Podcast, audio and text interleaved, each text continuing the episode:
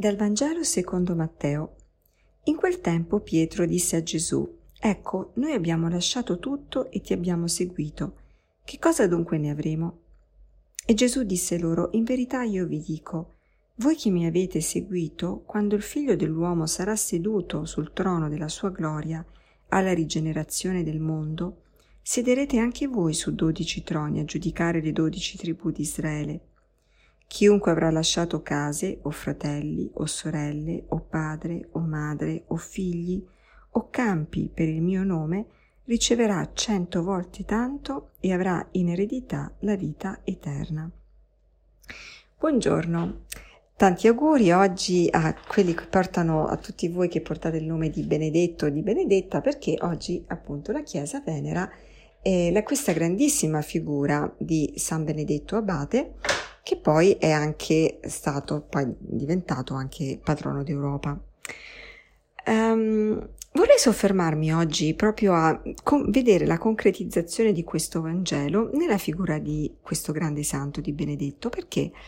Perché Benedetto è uno di quelli che ha lasciato tutto per seguire il Signore. Benedetto era uh, un giovane di una famiglia benestante di Norcia, quindi della centro Italia, che um, viene mandato a Roma. Lui nasce nel 480, quindi è un'epoca interessante. L'impero romano d'Occidente era crollato, caduto, finito proprio nella, pochi anni prima. Um, e Benedetto va a fare a studiare a Roma per eh, avere poi la possibilità di intraprendere una carriera importante. Quando arriva a Roma però Benedetto si accorge che, la, mm, che i giovani del sua, della sua età, come tutta la società romana, stava attraversando una profonda crisi di valori ehm, e quindi decide di, eh, di, lasciare Roma, sta a Roma alcuni anni, c'è ancora una chiesa proprio vicino all'isola tiberina mh, mm, San Benedetto in uh, Piscinula, è una chiesa bellissima, tra l'altro, se vi capita di andare, piccolina però molto bella, dove appunto ehm, Benedetto si dice abbia vissuto, abbia trascorso alcuni anni eh, lì. E ehm, quindi Benedetto lascia Roma e eh, inizia a vivere da eremita mh, mm, nelle grotte intorno a Subiaco e poi da lì inizierà e fonda un vero e proprio un movimento, diciamo, di, eh, di, di, persone che appunto si dedicano alla vita di preghiera, alla penitenza e eh, al lavoro.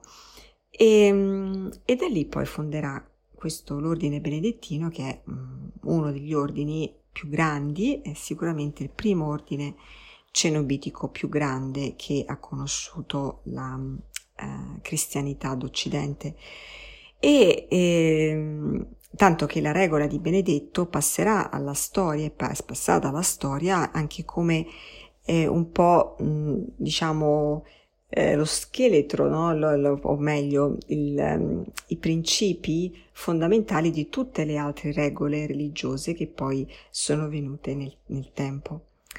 E ehm, Benedetto vive quindi in questo momento di grande crisi che attraversa non soltanto la civiltà romana, ma pensiamo che l'impero romano aveva conquistato praticamente mezza Europa. Ecco, con la caduta dell'impero romano chiaramente ci sono le, eh, le, le invasioni dei barbari ehm, che portano distruzione, portano chiaramente anche poi eh, c'era una corruzione, no? per quello era anche si era indebolito l'impero romano. E ehm, Benedetto attraversa quindi, vive proprio in un momento in cui c'è un cambiamento d'epoca, uh, che in fondo è un po' quello che stiamo vivendo noi, come ci ha detto anche Papa Francesco, non sono semplicemente dei, delle mutazioni, dei cambiamenti così che capitano no, nella storia, ma questa è proprio un'epoca che sta cambiando. Ecco, allora possiamo guardare all'esempio di Benedetto e cercare di carpire un po' il suo segreto, che cos'è che ha fatto lui di così speciale.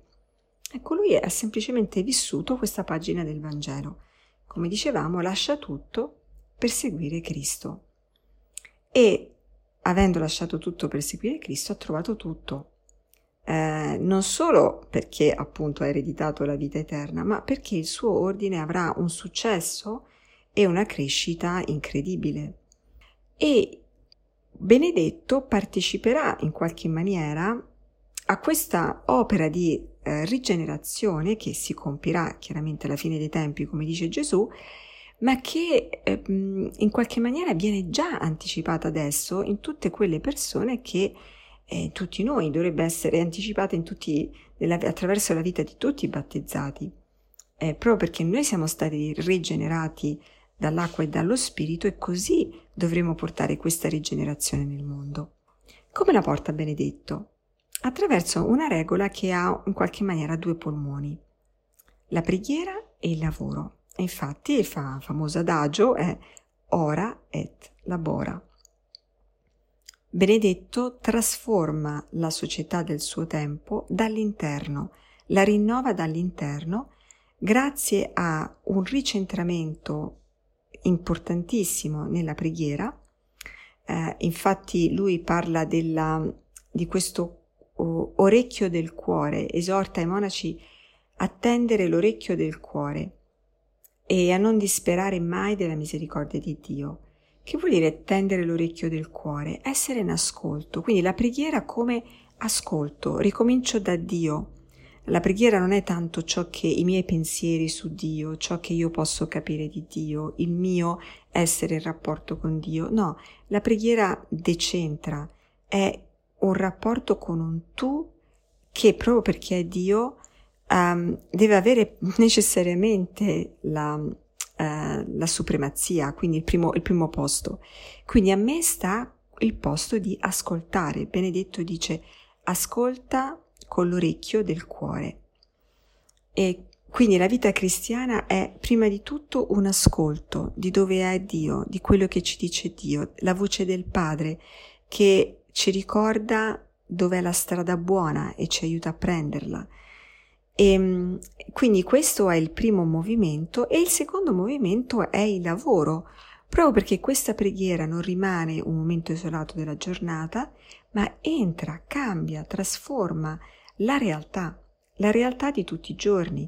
Benedetto sì è un uomo che vive inizialmente come eremita e poi comunque vive una forma di vita separata dal mondo, ma è anche vero che i monasteri benedettini diventano centri di ospitalità, di cultura e la cultura di, di, quest'epoca che appunto è in completa decadenza viene mantenuta proprio attraverso questi monasteri, la presenza di questi monasteri, i famosi amanuensi no? che copiano i libri e c'è quindi una ricchezza incredibile ed una incarnazione profonda, cioè mh, Benedetto appunto non è un uomo che si ritira per fare una vita contemplativa totalmente isolata dal mondo, ma è un uomo che si ritira in preghiera per rientrare, ritornare nel mondo e trasformarlo attraverso un lavoro che però è un lavoro santificato ed è un lavoro che santifica perché è un lavoro che è stato impregnato dallo Spirito Santo. E allora questo è un esempio grandissimo per noi perché in questo cambiamento d'epoca, ecco, Benedetto ci può fare da guida. Anche noi possiamo proprio ripartire da Dio mettendoci in ascolto della voce dello Spirito, di dove vuole, dove lo Spirito soffia, dove vuole che noi concretamente eh, viviamo, facciamo quello che appunto è la sua linea, ma soprattutto quello che è la sua parola quello che è la sua indicazione, le sue, le sue ispirazioni, proprio per saper trasformare la nostra vita, le nostre relazioni, il nostro mondo alla luce e, alla, e, e proprio da questi, questa parola.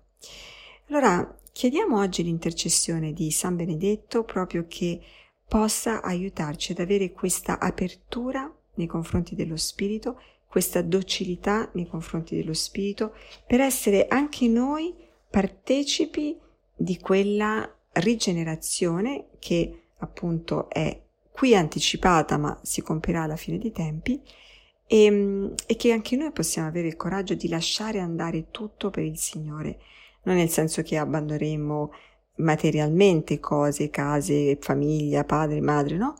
Ma che mh, vivremo dando il centro, mettendo al centro il Signore e da lì, da quella relazione, potremo vivere tutte le altre. Ecco, chiediamo a San Benedetto questo dono oggi. Grazie e buona giornata.